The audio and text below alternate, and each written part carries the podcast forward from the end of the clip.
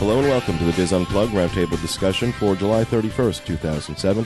From Orlando, Florida, I'm your host, Pete Werner, joined each week by members of the Orlando team, including Bob Varley, Kevin Klose, and John Magi. Corey and Julie Martin are on vacation, and they'll be back with us on August 11th.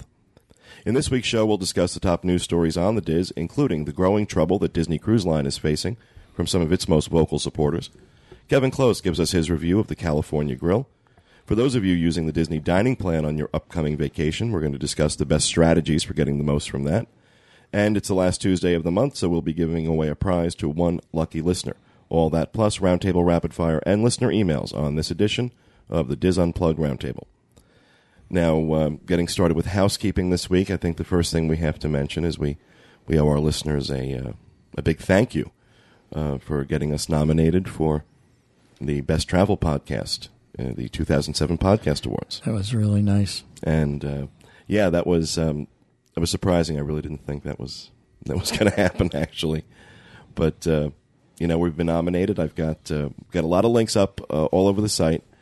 Uh, you can vote every day uh, until August 11th at 11:59 p.m. Pacific time, and I, it really comes down to whoever gets the most votes ends up winning. So we would really appreciate it. I, I know I'm begging for votes every week now, but um, we would really, really appreciate if you guys could uh, go out and make a point once a day of giving us a giving us a vote. Help us. Uh, you know, see if we can win. We got some stiff. We have some stiff competition. We do. There's some very good podcasts. They say it's an honor just to be nominated.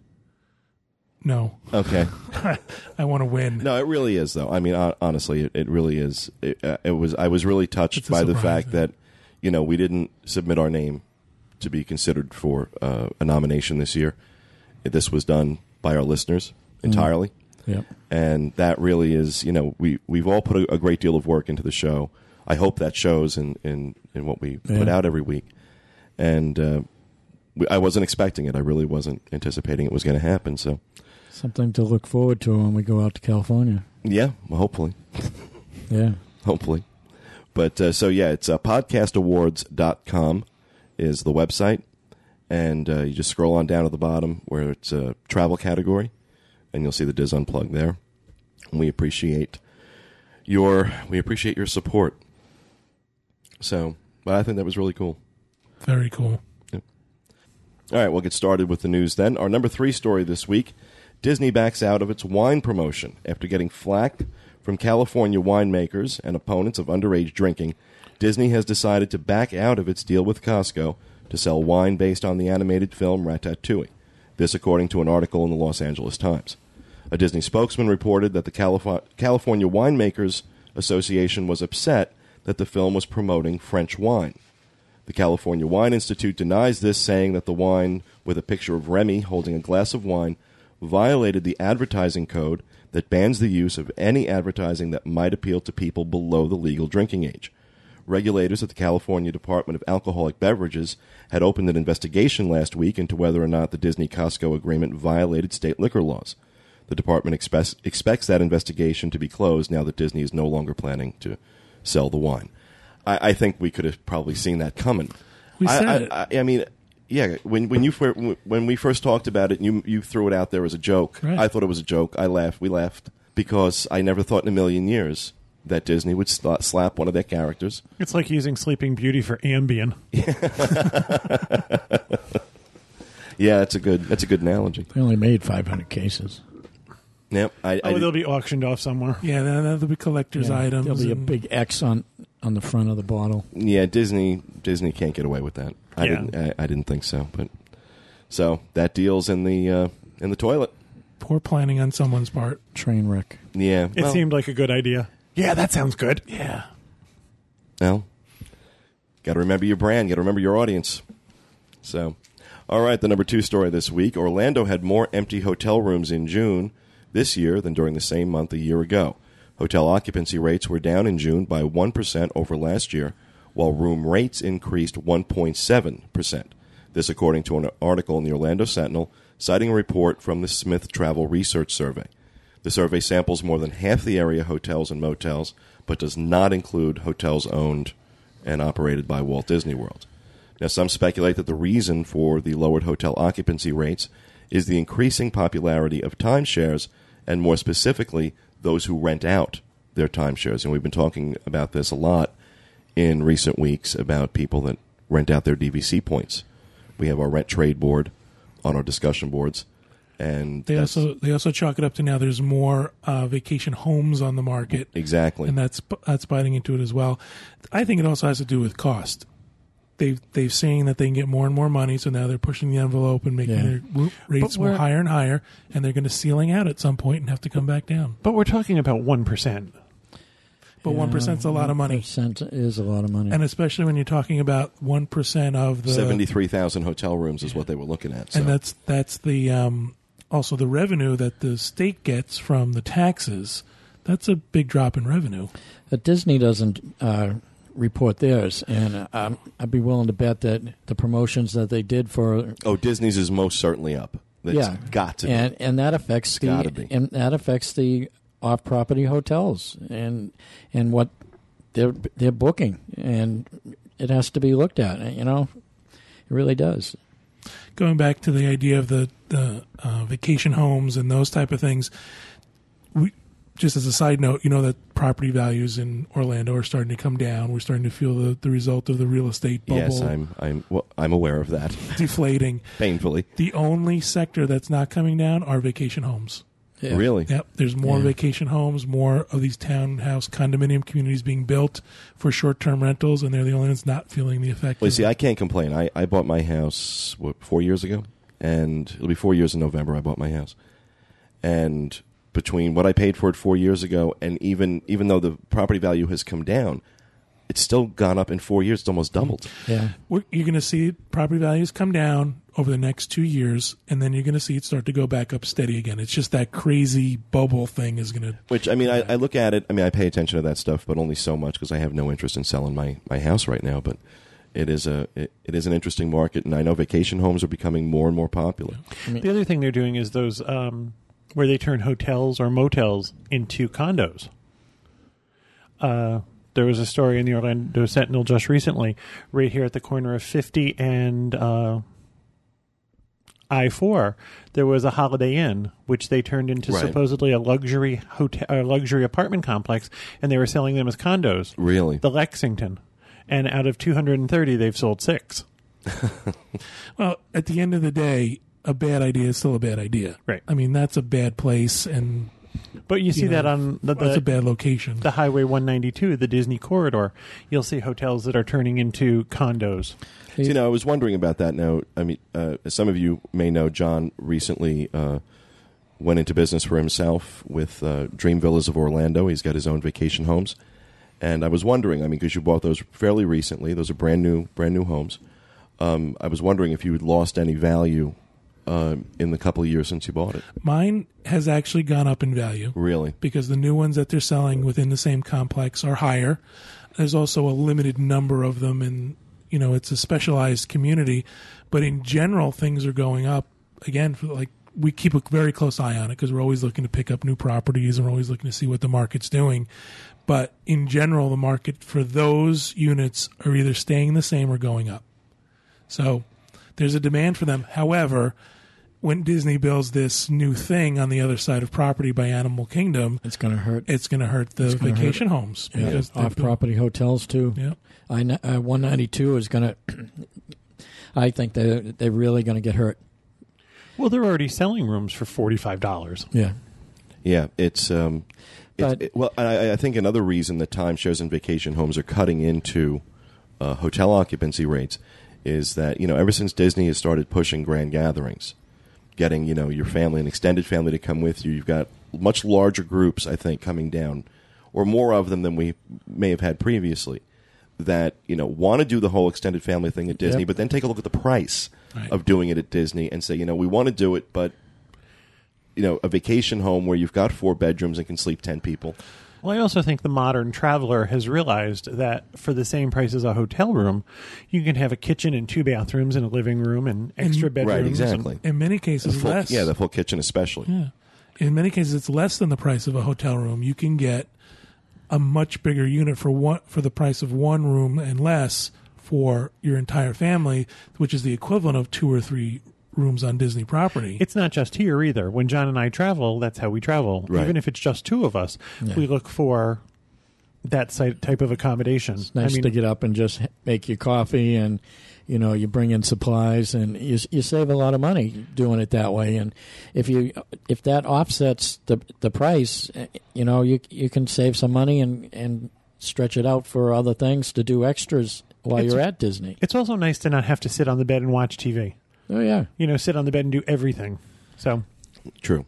So, and if you go on I I Drive, they're- the timeshares over there, Sheraton Vistana Villages is building more units every day, and others are. Right Those are along that- beautiful, both the Vistana Villages and Sheridan Vistana. Yep. Um, over on I'm going to 535. be I'm going to be checking out the the Vistana Resort. Well, in the we're not gonna- too different future. we'll see what happens. I, I know that uh, you know it's a it's a very competitive market here. It's you know tourist capital of the world. Got a lot of hotel. Although there's a lot of hotel rooms here to fill, and what it comes down to for a lot of these off property hotels, it, it turns into a price war. They just start you know one starts undercutting their price. You know, and then services start to suffer, and the buildings don't get maintained the way they should, and Right. you know, and we saw that after um, All Stars opened. It started on one one ninety two. It got worse after Pop Century opened. I Century. mean, and Pop Century that was a one two for uh, for for that area of of Orlando because you just had 9-11 and we were just starting to recover from 9-11 when they opened up Pop Century and all this business got got drawn away from you know iDrive and one ninety two. I think eventually that other side of Pop Century is going to be for families, uh, larger families, and they're going to build those that way. Also, don't underestimate the uh, effect that these free dining packages and a lot of these deals that Disney has been offering this year is having It, it on, affects. on that. Because in some cases, you know, for a decent hotel room off property, you can get you know a room at the mo- at a- at a moderate on property and get the package and you know the free dining and stuff like that. That that makes a big a Everybody, big everybody in this town adapts themselves to whatever Disney's doing. It's unfortunate, but that's what happens. I don't have the information in front of me. I apologize. I wanted to bring it. The Marriott World Center just not just announced, but recently announced their own dining package, where they had partnered with Disney to get dining vouchers. So that I, I guess someone at, at the Marriott World Center complained and said, "Listen, we can't compete with you on that level. Work with us." So now it's kind of like an off-property dining package is being offered. So this is the trend Yep. that you're going to see now. that would be fantastic. Well, Buena Vista Suites offered the uh, Christmas in July special uh, for a twenty-five dollar uh, food certificate for their. right, and that's I mean, and that's great, but it's not. I mean, that Dinner doesn't and compare to that doesn't it, compare doesn't to a dining package no, with Disney. it doesn't so- compare. But it, they're they're working in that direction. You know, they also give you a free buffet breakfast in the morning for everybody. So they've been reacting to that for quite a while on that. and to bring it full circle, that's what this increase in the uh, in- in the townhomes and condominiums that we're seeing is a reaction to Disney's Vacation Club, because that's the niche that Disney's Vacation Club is satisfied is the larger units, the full kitchens, Right. the more um, you know Home away from home. home away from home feel. Right. Well, we'll see what happens. We'll see how the rest of the summer goes. But uh, I have a feeling that it's not going to get any better for the rest of the year. I think Disney's doing real well, so we'll see what happens. All right. Well, our number one story this week isn't exactly a news story on the DIS. It's uh, a controversy that has erupted recently on our discussion boards, and not just our discussion boards, discussion boards all over the place. And I think it really needs to be discussed. This is basically uh, Disney Cruise Line uh, getting a black eye with this decision that they recently made to uh, charge passengers who are scheduled right now to be on the uh, the two uh, Panama Canal repositioning cruises next year an additional one hundred dollars per person uh, under the guise of additional tolls and government fees and taxes. And this has really upset an enormous number of people. This is probably one of the. I want to be. I want to choose my words carefully here because there could be more to this that we don't know. But this is one of the oddest decisions that I've seen Disney Cruise Line make. Normally, the decisions they make are very pro customer. Um, this really is kind of a departure. I don't know where this is coming from, and the the, the, response that they gave as to why they're doing this is that you know the toll is increased and we're just passing this on to our our uh, our guests, but it doesn't make any sense because I think one one person on the boards actually, you know, made contact with officials in Panama to find out exactly how and what Disney was paying for this toll through the canal. And when he did the math, he figured out that the increase should only be about five dollars a passenger. Right. So I actually had contact with Disney Cruise Line. That same person who's done that, actually, it was a woman, I believe. And she contacted me. And I've been in contact with Disney and asked for specifics as to what, what this extra $100 per person was. And it would be broken down so far. And I gave that information out the person then wrote back to me and said, But you still haven't explained to me what that big chunk is for. I called Disney Cruise Line back, and the response was, The legal department will not allow us to discuss it any further with you. Please have them write to guest services. Well, guest services, or guest communication, excuse me, I've misspoken. Guest communication sent a response to this woman, which basically said, it, it was just, she was blown off. We're sorry that you feel upset about this, but this is due to government taxes. And she's become rather vocal about it and uh, demanding as to know why this is happening. And uh, sh- you know what? She has every right to do that. And this is what bothers me about Disney's response to this. That, okay, you know, this may be legitimate. That's why I'm not ready to pile on here. I'm not ready to start pointing fingers and accusing Disney Cruise Line of doing anything wrong because there may be a very legitimate reason that they had to do this. However, they have not come forward with any kind of real explanation. And I think the people who are paying for these Panama Canal cruises have the right when they ask a question why exactly what is it I'm being charged for here? I need an answer to that and and for Disney to come back with a general blanket response that blows people off is just it's it's surprisingly poor customer service for them. I don't think it's piling on to call Disney on the carpet for announcing that we're going to charge you before they announced what this was really for. Yeah. I don't think that's piling on at all. I think that's just a poor business decision. Let me give you let me give you a little bit of technical information as far as this goes. First of all, in all of Disney's policies and procedures, it clearly states they reserve the right to increase the price if there's an increase in government taxes or fees being applied to from any port of call mm-hmm. within the cruise. That's blanket statement in their in their terms and conditions. Everybody agrees to that when you book a cruise. Dreams Unlimited Travel received a letter for each of our clients on the cruise, which said that this increase was being assessed by the Panama Canal for transiting the cru- for transiting the canal. That's what this letter specifically said. So It did not say anything about uh, increased fees at other ports of call. No, it did not say that. It specifically said this is being assessed by the Panama Canal for transiting the canal. Whatever the situation turns out to be, it seems to be now um, that it's an odd amount. It's hundred dollars even, Even, yeah. per person, and proportional to what it was being charged before. You're talking about an incredible increase. I mean, we we know from we know from what we know from the news, they're trying to widen the canal, and that there were issues with the ships going through the canal. Even the Disney Cruise Line ship was damaged, or damaged the canal when it went through because it was just a smidge too big. It took a chunk out of the canal, and I believe they auctioned it off. Hmm. The chunk they took out of Really? it. Yeah.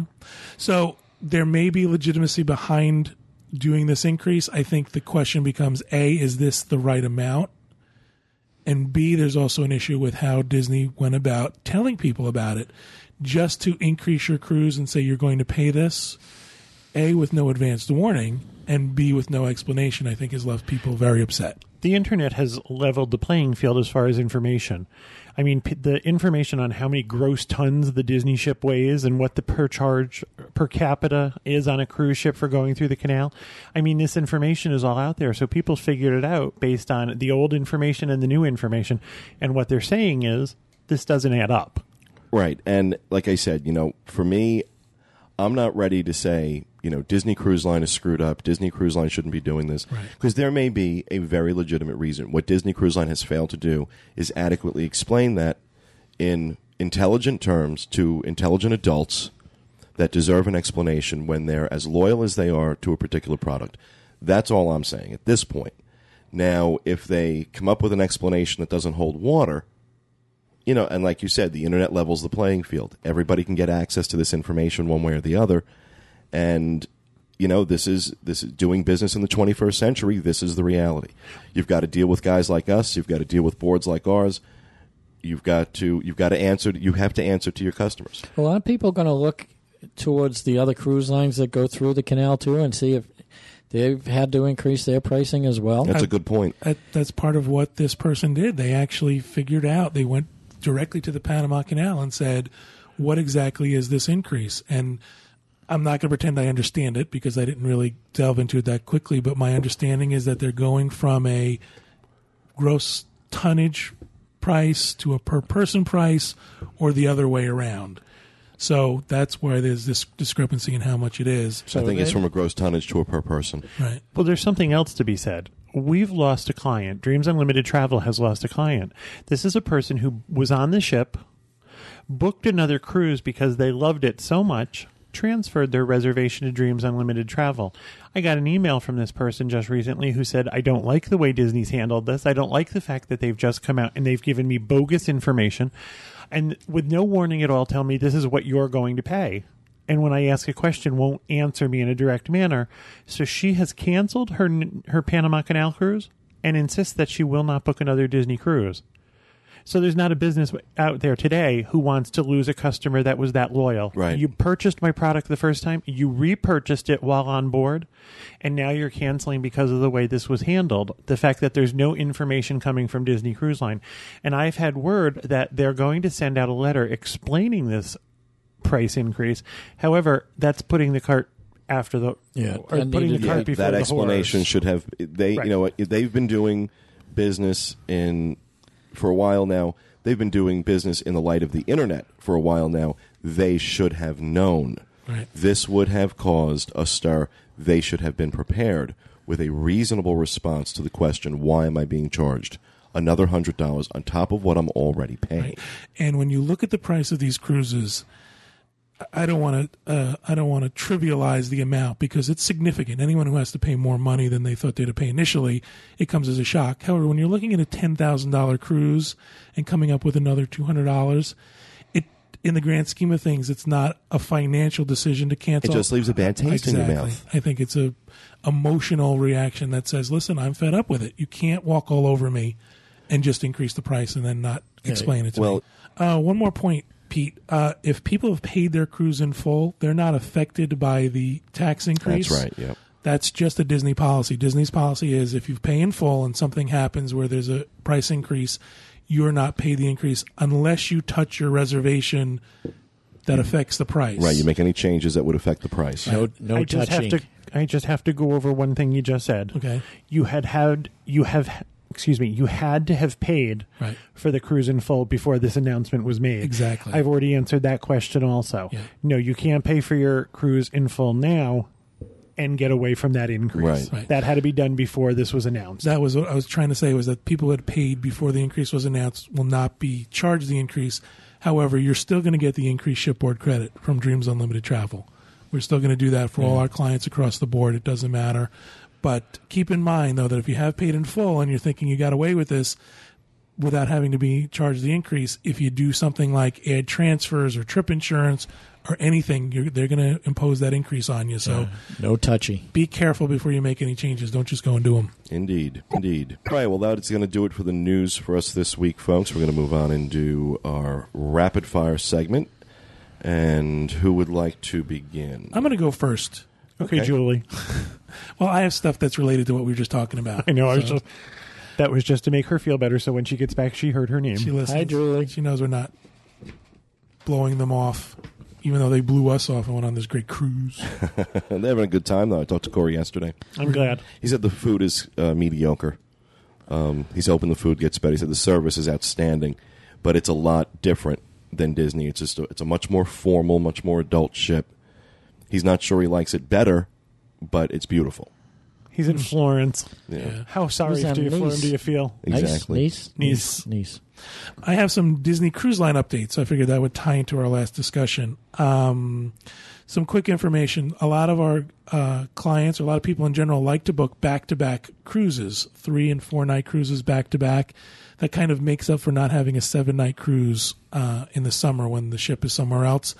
In the past, you've been able to stay on the ship when you do a back to back cruise. Now you actually have to disembark and check back in. So you have to get off the ship and go back in. Luggage and everything. No, not your luggage. They'll take care of that for you, but you have to physically get off the ship and then check back in.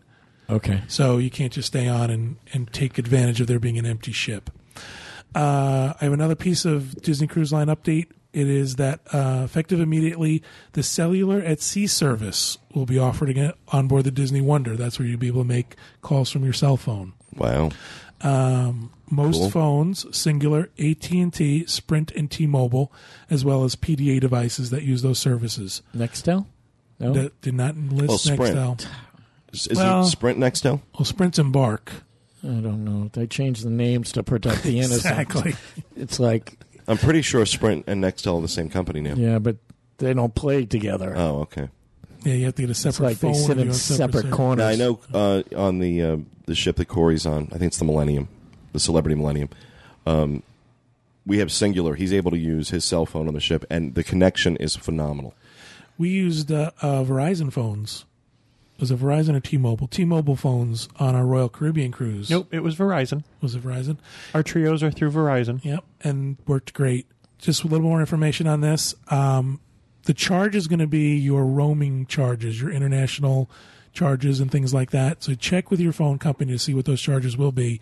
And you can only it'll only take effect eight to twelve miles out to sea, and not at port. So if you're going to be in port, you can't make a call from your cell phone. You'll have to get off and use a payphone or something like that. Now we were able to use our Verizon phones in some of the ports on the Caribbean cruises also. And even the international roaming charges were cheaper than some of the local payphones. So it's something it it's work if you want to use it and figure it out. But yeah, call your cell phone company and ask first and find out if you can use it and how much they're going to charge you. But it really wasn't that outrageous. That's really important to to look into before you go on your cruise. Is what kind of service if you need to be in contact with people. Yep. Okay. Thank you, John. Um, I'll go next. Um, on the holiday front, since we've been talking about the holidays all month, uh, you can now order if you're going to be uh, at Disney Disney World for Christmas. You can order your Christmas trees now through the Disney florist, and uh, a four foot tall tree. yeah.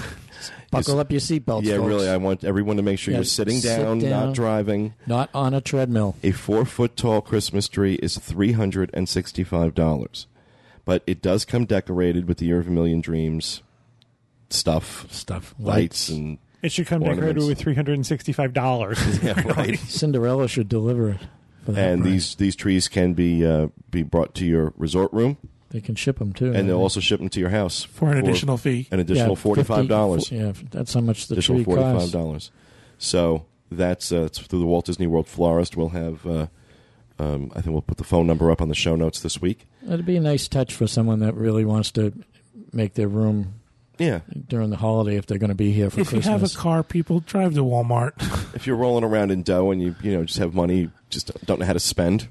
Four hundred dollars for a four foot tall Christmas tree from Disney. It's hundred dollars a foot. Maybe that's a side business I can do. Ship it. It's an expensive tree. And then one one more thing: uh, the 2007 holiday season dates for Disneyland have been announced, and it will begin on November 16th, 2007, and run through January 6th.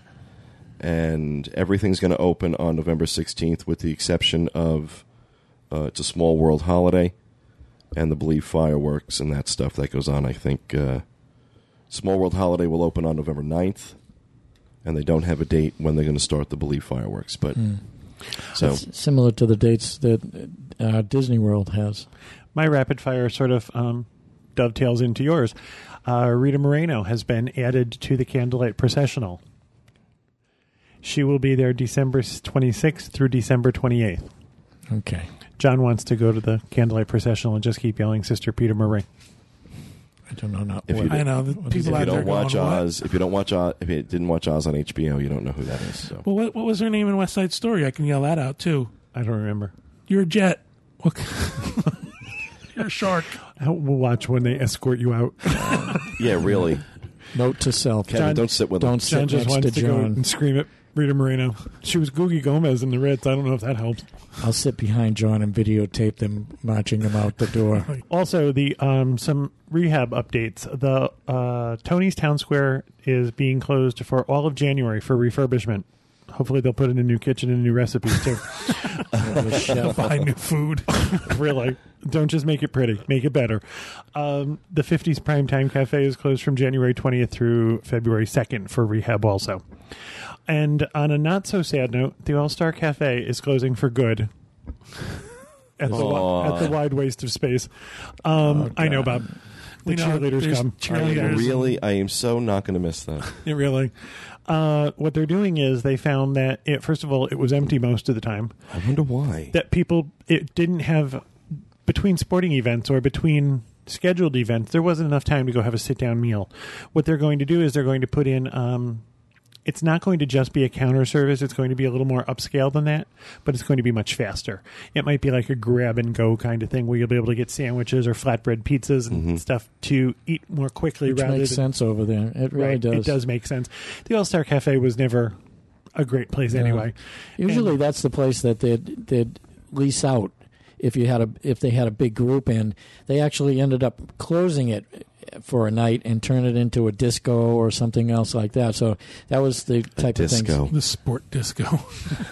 But it, that's I mean, if they get a big group in, that's what they do. Can you Uh, picture Bob with a fro and like disco pants and platform shoes on? I could do that. I don't think Bob's That's- been to a disco. Other than the polyester. fro, what's different? Polyester print shirt. Go there. Uh, but so, um, I don't think anybody's going to be moaning the loss of the All Star Cafe. It's No. probably a plus. You're gonna get emails. You'll get That emails. was my You- favorite place to eat. You've ruined my vacation. No, I'm telling you guys, that is a cash cow. It really is. Over But there. nobody goes there. everybody goes Yes. there. Honest to God, Pete, everyone. What, the All Star? No. Everyone but us. the wide world of sports is. Oh, okay. I'm telling you right now, it's a gold mine for Disney. It really is. They're building a whole new venue over there. I mean, they must be making money. It's just boring to me. That's it for rehabs. Thank you, Kevin. Bob. Pete, I have a, a rapid fire uh, to tie in with you also. Uh, the hours for November and December have changed, uh, and they've added hours. And some of the highlights are all four Saturdays in November. Magic Kingdom is going to be open November 3rd till 11, and then the 10th and 17th till 12, and the 24th till 1 a.m. Wow. In November? in November. So Are those also ma- extra magic hour nights too? I didn't look into that. Because but- then it's open till like 4 a.m. Right. I it's mean, no longer the slow season. I'm telling you. um, and And you know what? We have ourselves every every webmaster of every Disney site, of every discussion board on the internet. We have no one but ourselves to blame. That's right. We changed the traffic we helped patterns. change the traffic pattern. Yep. oh yeah, there's no one here that first week of December. yeah, no, I, I'm getting into December in a minute. The week of November 18th to 24th, the Magic Kingdom is open every night till 12 or 1 a.m. Say that again. The week of November 18th to 24th, which is the week of Thanksgiving, Right. the Magic Kingdom will be open every night from 12 to 12 a.m. and or 1 a.m. as you get to Friday, Saturday, uh, Thursday, Friday, Saturday. Was it like that last year? Uh, no, it, well, it may have been 11 p.m. last Okay. year, but uh, I and didn't think then it was that late. and then they added uh, SpectroMagic uh, for that week, or 8 p.m. and 10 p.m. There's two shows. Fantasmic, they added an They're extra show. expecting huge crowds. So Eventually, it'll just be 24 hours. Really? Yeah. it's it's pretty close. Uh, and then Fantasmic 6:30 p.m. and 8 p.m. Uh, Animal Kingdom's going to close at 8 p.m. in in that Wow. week of November 18th to 24th. Bring your flashlights. Animal Kingdom is dark. yeah. yeah, well, that that's going to be interesting. I mean, the way the way uh, Expedition Everest is, they have to keep it open longer because people want to be on that ride. And Yeah. so MGM is going to stay open that week uh, till 8 p.m. And, and then just another note for uh, November, the Halloween parades. When you if you're going to one of the Halloween nights, the parades are there's two of them. One's at 8:15 and 10:30, and then the fireworks, the Halloween fireworks are at 9:30 for those nights.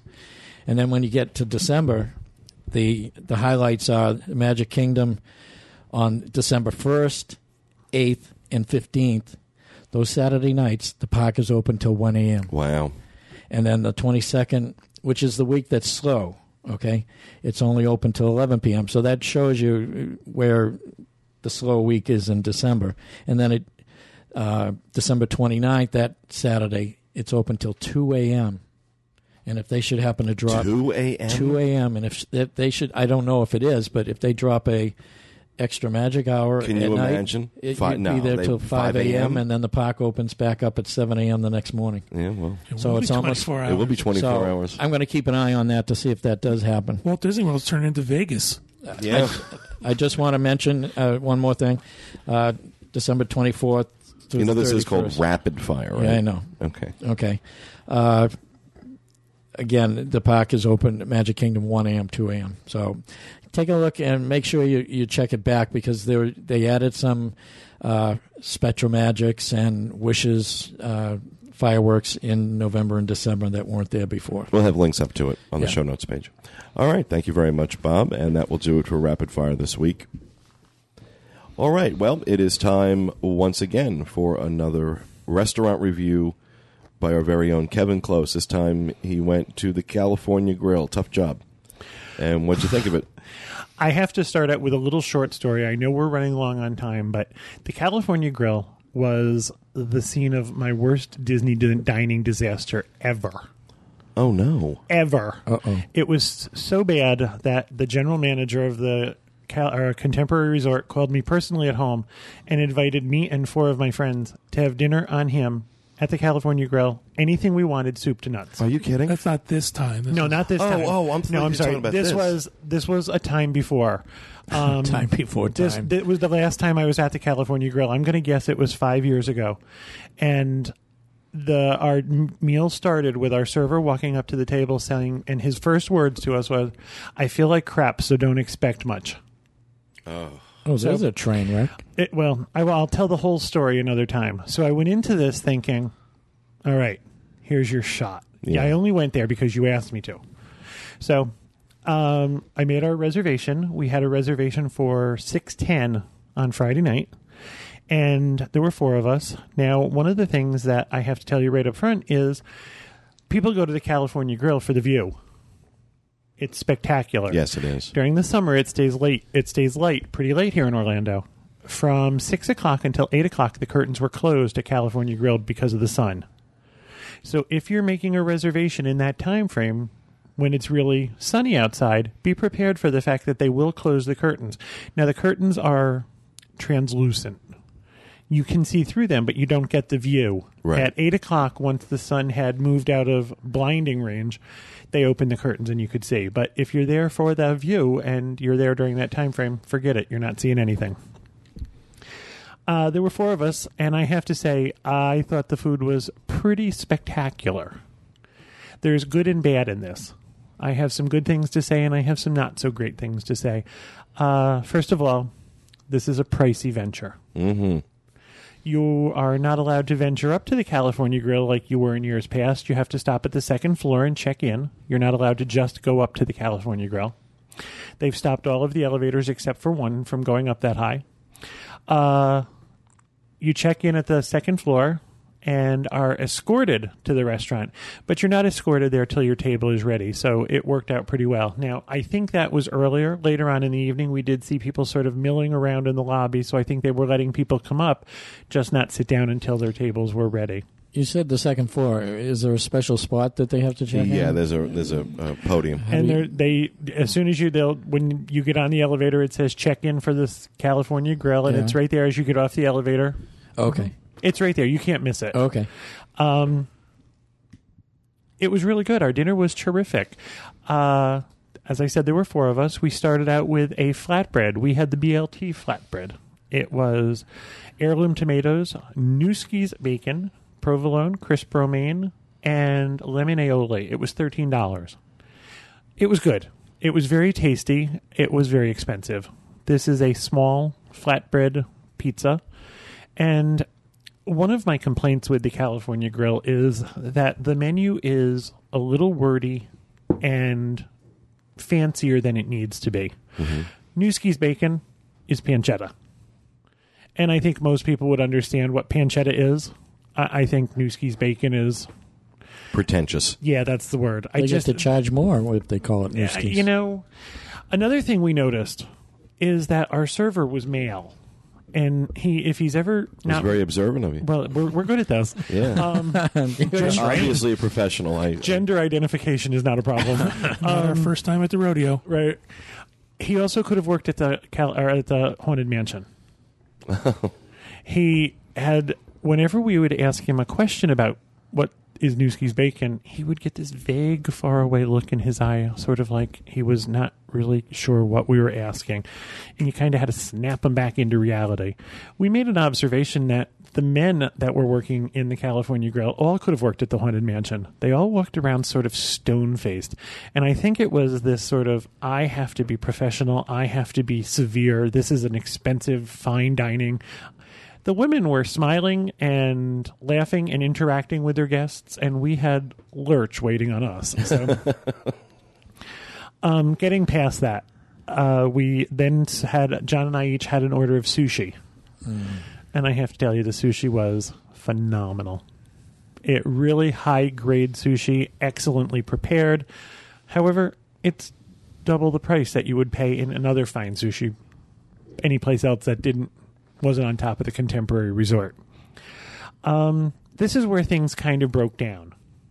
If you ordered exactly what was on the menu, it seemed that you were very successful. The meals were very successful if you ordered them as stated.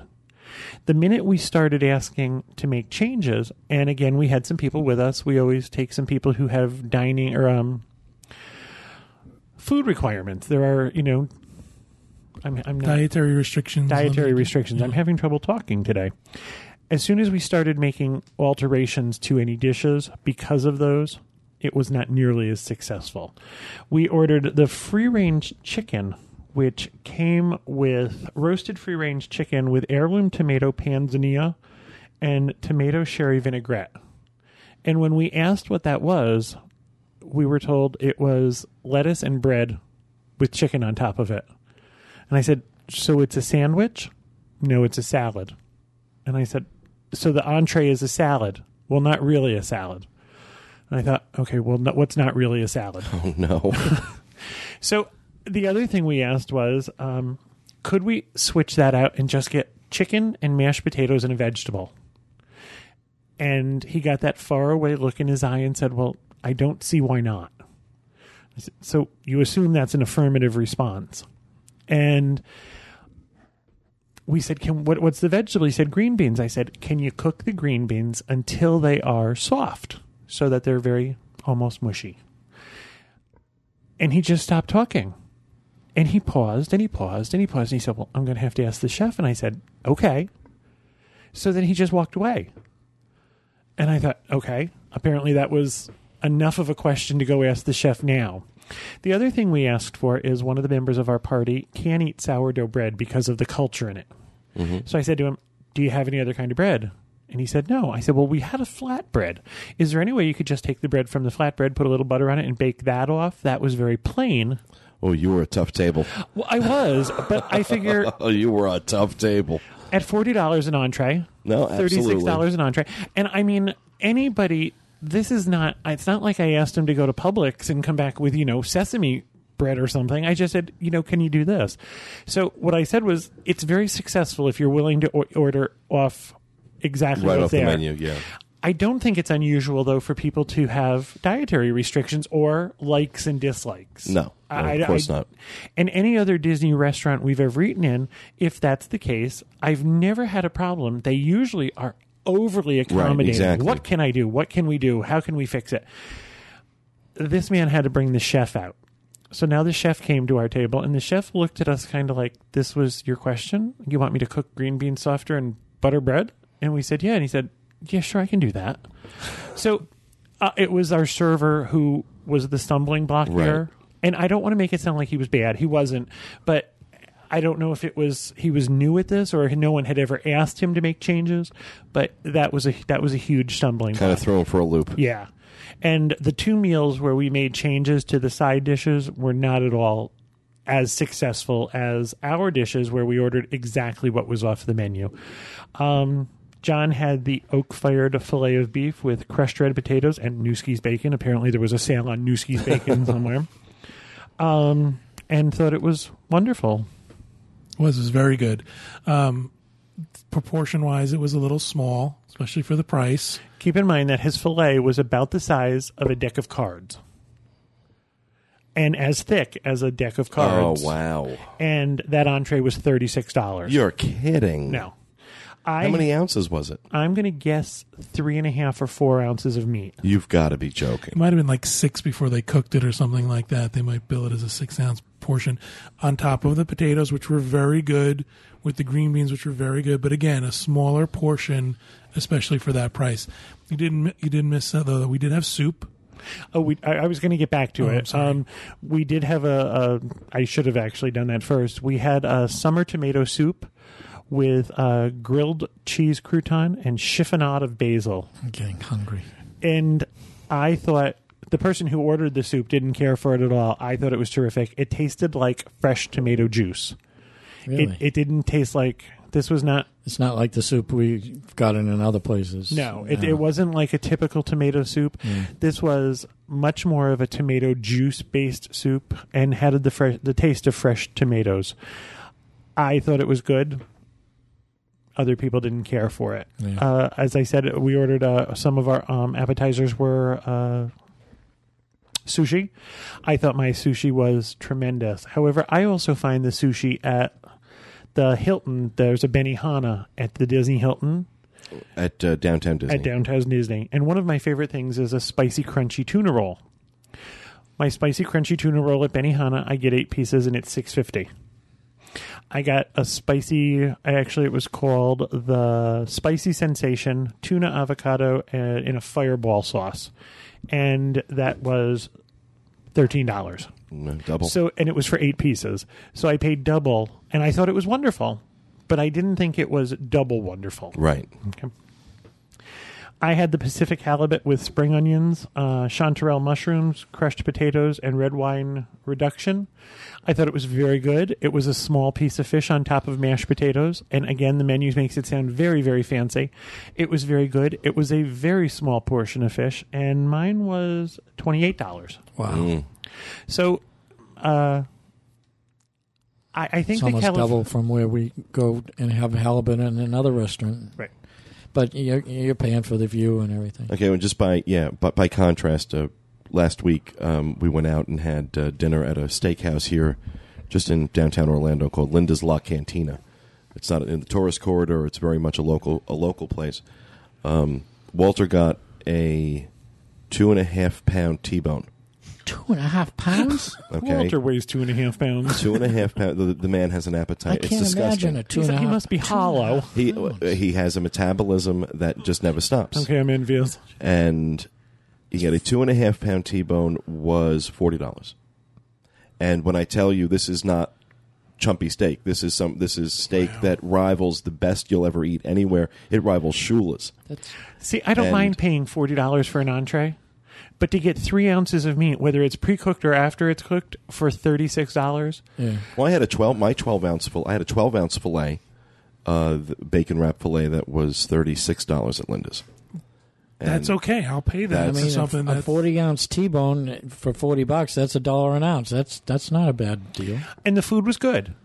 Uh, we Yeah. enjoyed our food. However, i it's very, very expensive, and we discussed this while we were there. You are sitting in one of the most desirable locations at Disney World. I mean, Victoria and Albert's is a supposedly a very fine restaurant, but it doesn't have the location that the California Grill has. You're Yeah. perched atop the Contemporary Hotel with the Magic Kingdom at your feet. it's also uh, they've redone the, the decor since I've been there. It's spectacular. It really does. It looks very, very fresh. They've toned down that sort of '80s look to it. Yeah. and it's it looks it it looks very nice. It's like being on the cruise ship. It does really remind is. me very much So of Palo at this Elegant. point. E- elegant but casual. Right. Elegant. It's not stuffy. Um, there were people there in t-shirts and shorts. Everybody I saw looked presentable. See, I don't have a problem with the dress code, but this is I saw people there who were dressed elegantly. Yeah, it's resort casual, right? Right, Or- and, and that's a conversation that I'm just not. that's never another. That's gonna a whole other story. I think if you're presentable and clean and can afford to eat there, Be there. be there. Yep. That's just my opinion. Um, we did order two desserts. We ordered their uh, lava cake, and it was very, very good. It, but it's it's a very, very small portion for ten dollars, and it came with a scoop of cherry black cherry ice cream. And then we ordered something called blueberry bliss, which wasn't as successful. It was a um, uh, blueberry truffle, blueberries and whipped cream with a little cake. There was a little piece of blueberry uh, cheesecake, and when I tell you uh, it was a small piece, it was about the size of a fifty cent piece. And then there was a little ramekin of something called blueberry soup, which is basically watered down blueberry pancake syrup.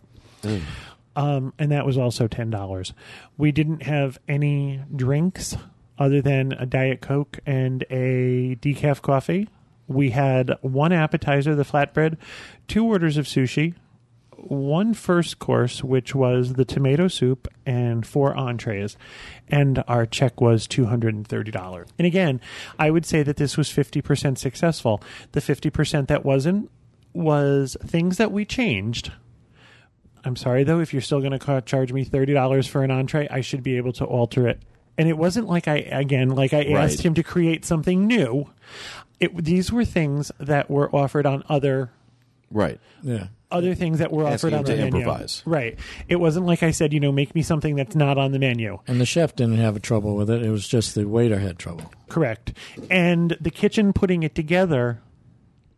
I mean, things Simple. like asking for sauce on the side. We had to ask them to then go back and get the sauce. It, it was that sort of thing. They did very well when we didn't change anything. Hmm.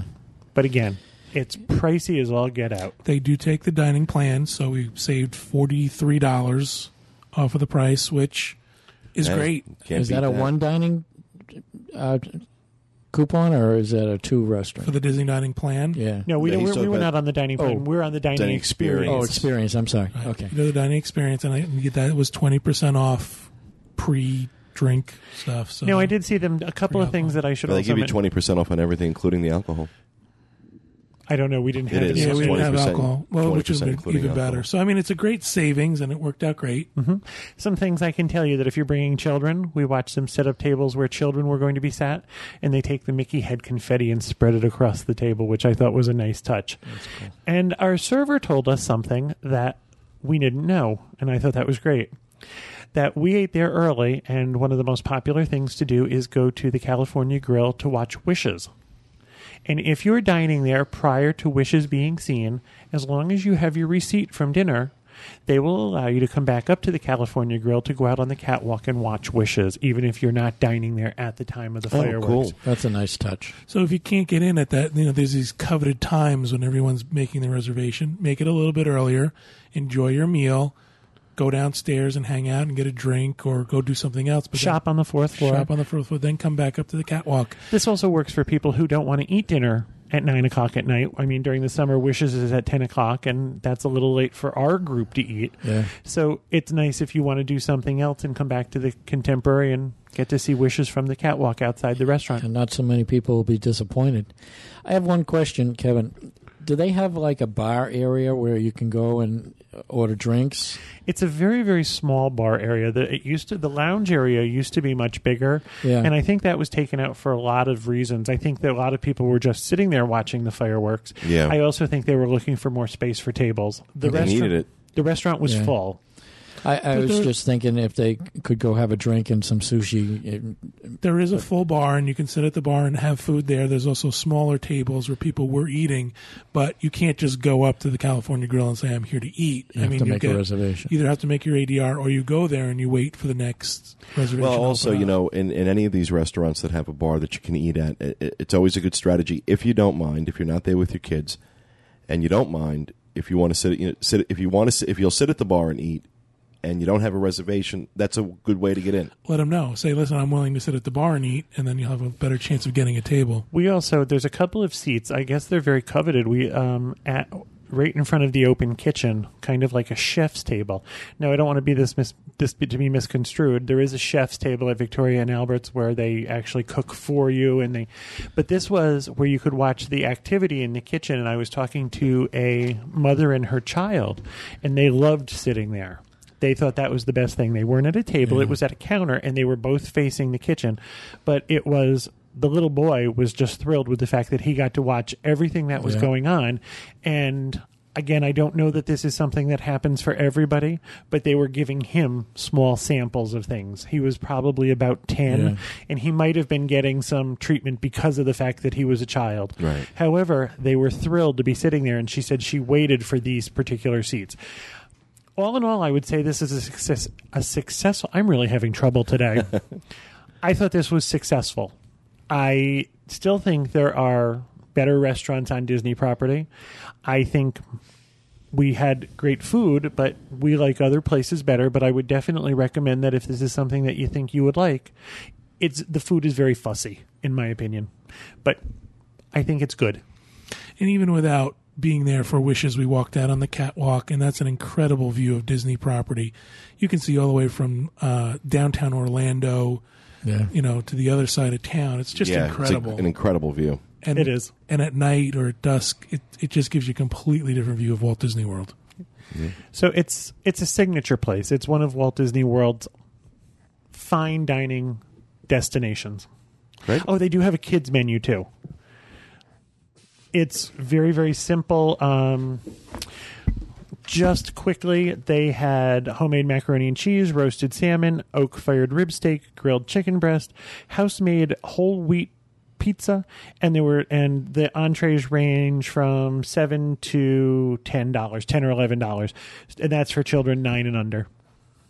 That's a pretty good children's menu. It is a very good children's Whole menu. wheat pizza. Ooh, that doesn't, I don't know. Just doesn't hit me. All right. Well, thank you very much, Kevin. Appreciate the review.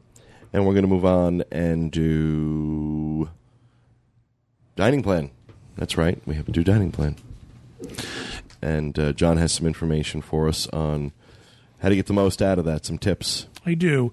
Um, we all know that the free dining promotion is coming up. Many people are traveling to Walt Disney World for that, and we wanted to give you some information on it.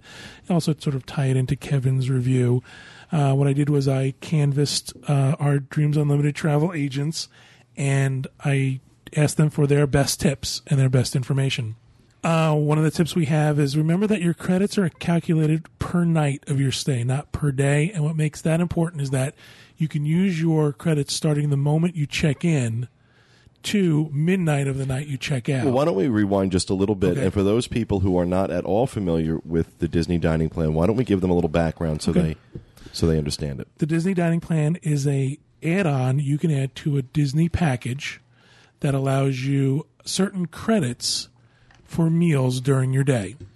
Um, you can you, can only add it to a package. You can't have a room only reservation, so you have to make a Disney World package. Also, as a DVC member, you can add a dining plan or the dining component to your DVC stay if you use points and that's uh, thirty nine dollars for adults and $10.99 for children, uh, ages nine and under.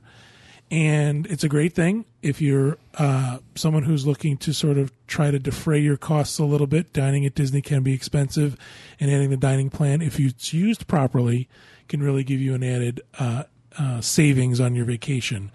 It requires a lot of planning. Oh yeah. You have to be prepared to plan your meals and make sure you're getting the most out of it. You don't get any credit if you don't use your dining plan, so you make sure you use everything you have before you leave. And the big thing is is that Disney has offered a package in the fall that has the dining plan included for free. So this is a tremendous savings for people. Oh, Uh, yeah. and it's tremendously popular. I'm going to jump in for a second. Currently, the dining plan includes gratuity at any of your sit-down restaurants. That is correct. So anytime you use But a it's sit rumored that might be going away. correct. If you use a sit down credit, your your gratuity is included now, and there is rumor that that will go away. There's also rumors that the dining plan is going to change dramatically next year. We don't know what that's going to be yet, but we understand that it's probably going to be some big changes. And like everything else Disney does, they're going to tweak and adjust it and try to get the most money out of it. Uh, I started to say before was your dining credits are actually calculated per night of your stay, not per day. And what that's important is that from the moment you check into the resort and get your key to the world card to midnight of the day you check out, your dining credits are good. So um, if you can plan to arrive a little bit early on your first day, even if your room's not ready, you can still use your dining credits. And after you check out on your last day, you can still use them as well. You want to remember that uh, to to stretch your credits, you can use you can skip a table service meal or you can split counter service meals. And basically, what you want to do is you want to make sure to get the most out of your plan. Is that you can go to say a counter service area and uh, order something, and then you guys can split it between two people, especially if you're not big eaters. You can't split a dinner; they don't allow you to do that anymore. Uh, one of our agents, Barbara Wright, says, "My mother and son uh, split a combo meal, and actually for breakfast and dinner counter service." They give you very large portions, and what she'll do is she'll go and use her her points, but get say a banana for a dollar, or go and get a coffee for a dollar. So you pay a little bit extra for those add on things, and you're able to use, say, two persons' credits for three people, and you're able to stretch your points out a little bit more that way. And this this can only be done at counter service. At the counter service, correct. I just want to make that clear that you can't split a dinner. They will not let you split a So dinner. So you've got three adults, and you take two counter service credits. You go into a counter service restaurant, get some food, and then split it between the three of you. And Correct. she's saying you can augment it by buying a couple of peripheral items to make those two meals spread out for three people. Right. Uh, one of the things she says is Smart. if is if you do run out of credits and you do have to pay for a meal, the best value is always going to be your buffets.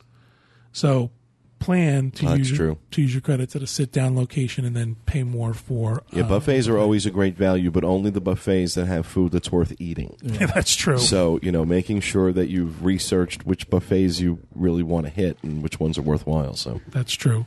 Another one of our agents, Rhonda, has a really good tip.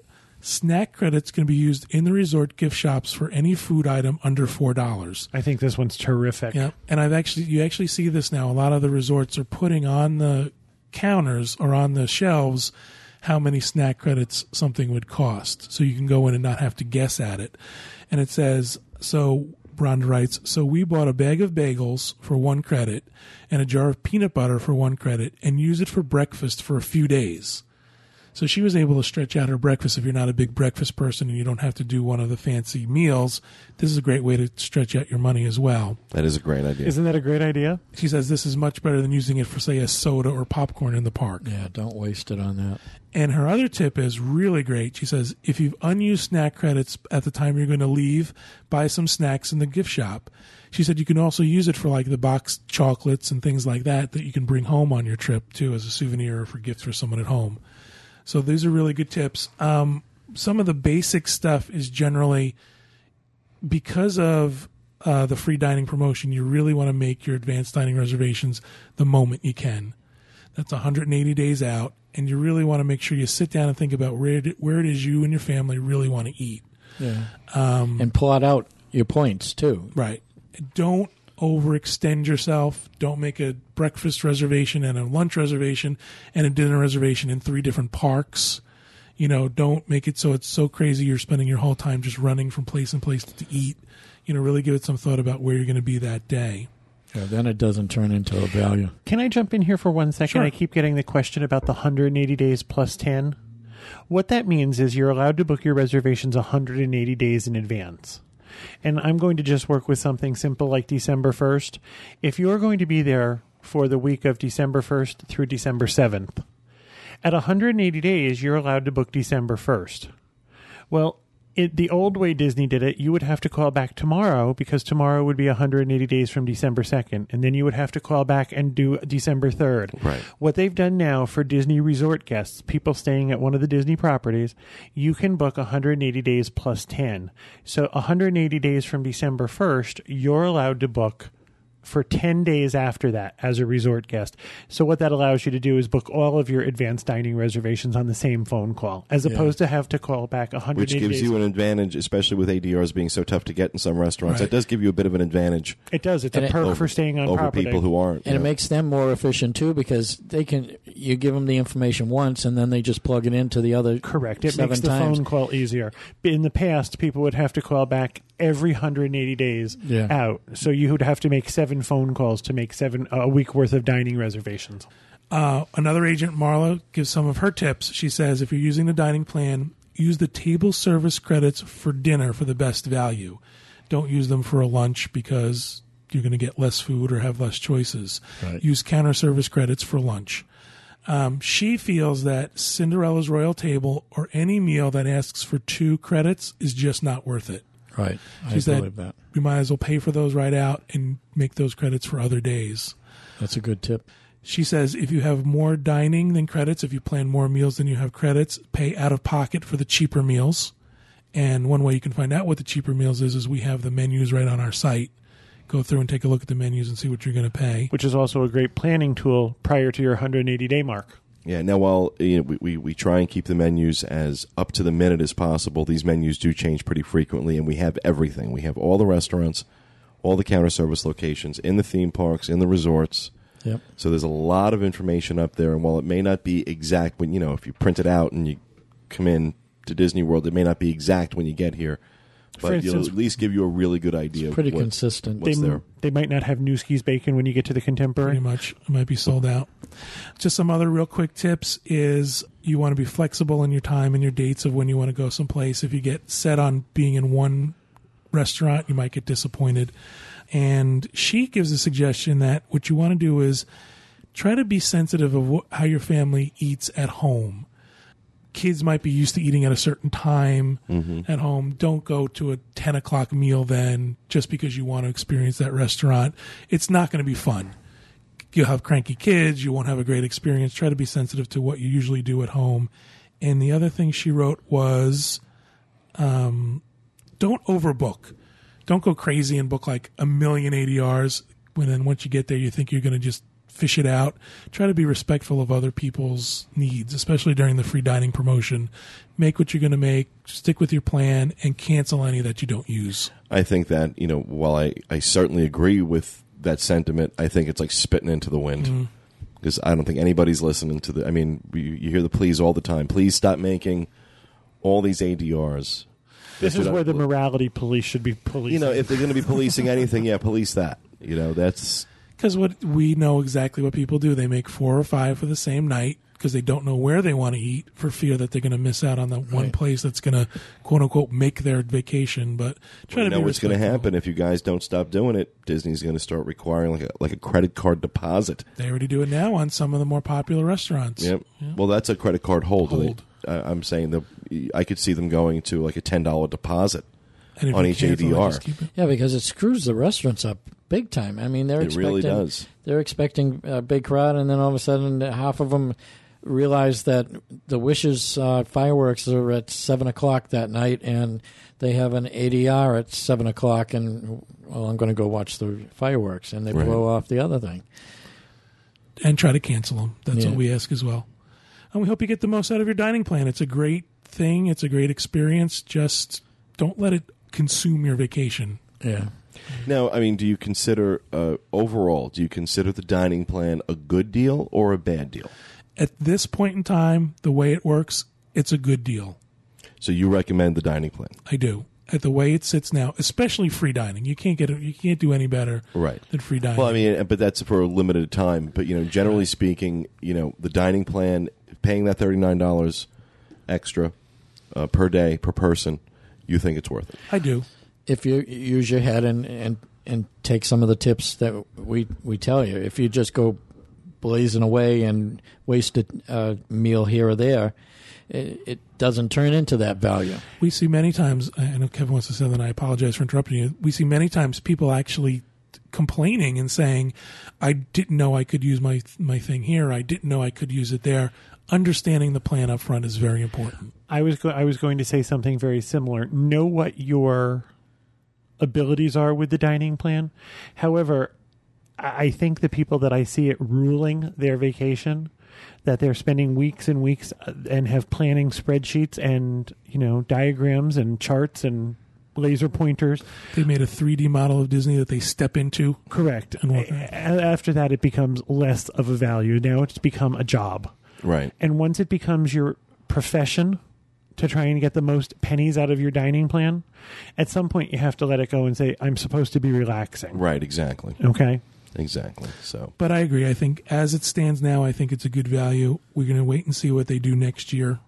And um, I'm just going to throw this in real quick. We do have a rumor of sorts.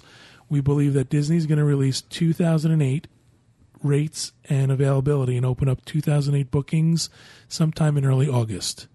Simply a rumor based on what we're hearing chatter wise, but it's something to keep an eye out on. Okay. That's what the government keeps saying about other There's things. chatter out there. John, did we mention that uh, if you don't use the credits, you lose them? Yeah, I, I mentioned that up front, Bob. If you don't use them, they're going to be gone. So you got to make sure you to get the most out of it. Right, and that's when it doesn't turn into a good value if you, you don't use all your credits either. Correct. All right. Well, thank you very much, John. Appreciate the uh, the update on the dining plan. All right, and finally, before we move on to our email show, as we close this this show, we have a prize to give away. The last Tuesday of every month, we select one of our listeners who sent an email in that we read on the show, and that person wins a prize. They get to choose a number between 1 and 30. We have 30 corresponding envelopes here in our studio, and we pull the prize out of that envelope, and that's what they win. I can't wait.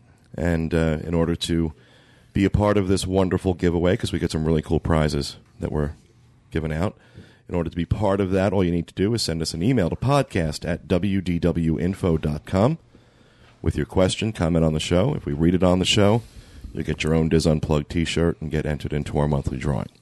So, Kimberly Merrill from Falcon, Colorado was our winner this month, and she chose number 27. And number 27, I don't know how to do a drum roll. I don't either. I don't either. a $25 gift certificate. Yay! $25 Disney gift certificate for Kimberly Merrill. It's the first uh, 25 I was kind of hoping to be something else. So was Kimberly. Yeah. Really? no, it's not a bad prize. It's a good That's pretty good. $25 gift certificate. They're good uh, anywhere on Disney property as well as Or at Disney Store. Disney Store, Disney Online. Disney Cruise Line. Yep, any place at all. So, congratulations, Kimberly. $25 gift certificate's going to be coming your way with our compliments. Thanks for listening. And a And T-shirt. No, she already got. she already t-shirt. got her T-shirt. Oh, now right. she gets her twenty-five dollar gift certificate. So, congratulations! And uh, just a reminder to everyone: please make sure you go out to podcastawards.com and cast a, a vote for us each day between now and August 11th for best travel podcast. We'd appreciate your support. And with that, we're going to end this episode of the DIS Unplugged Roundtable. We hope you enjoyed it, and we'll be back with you again next Tuesday for another edition of the DIS Unplugged. You have a great week.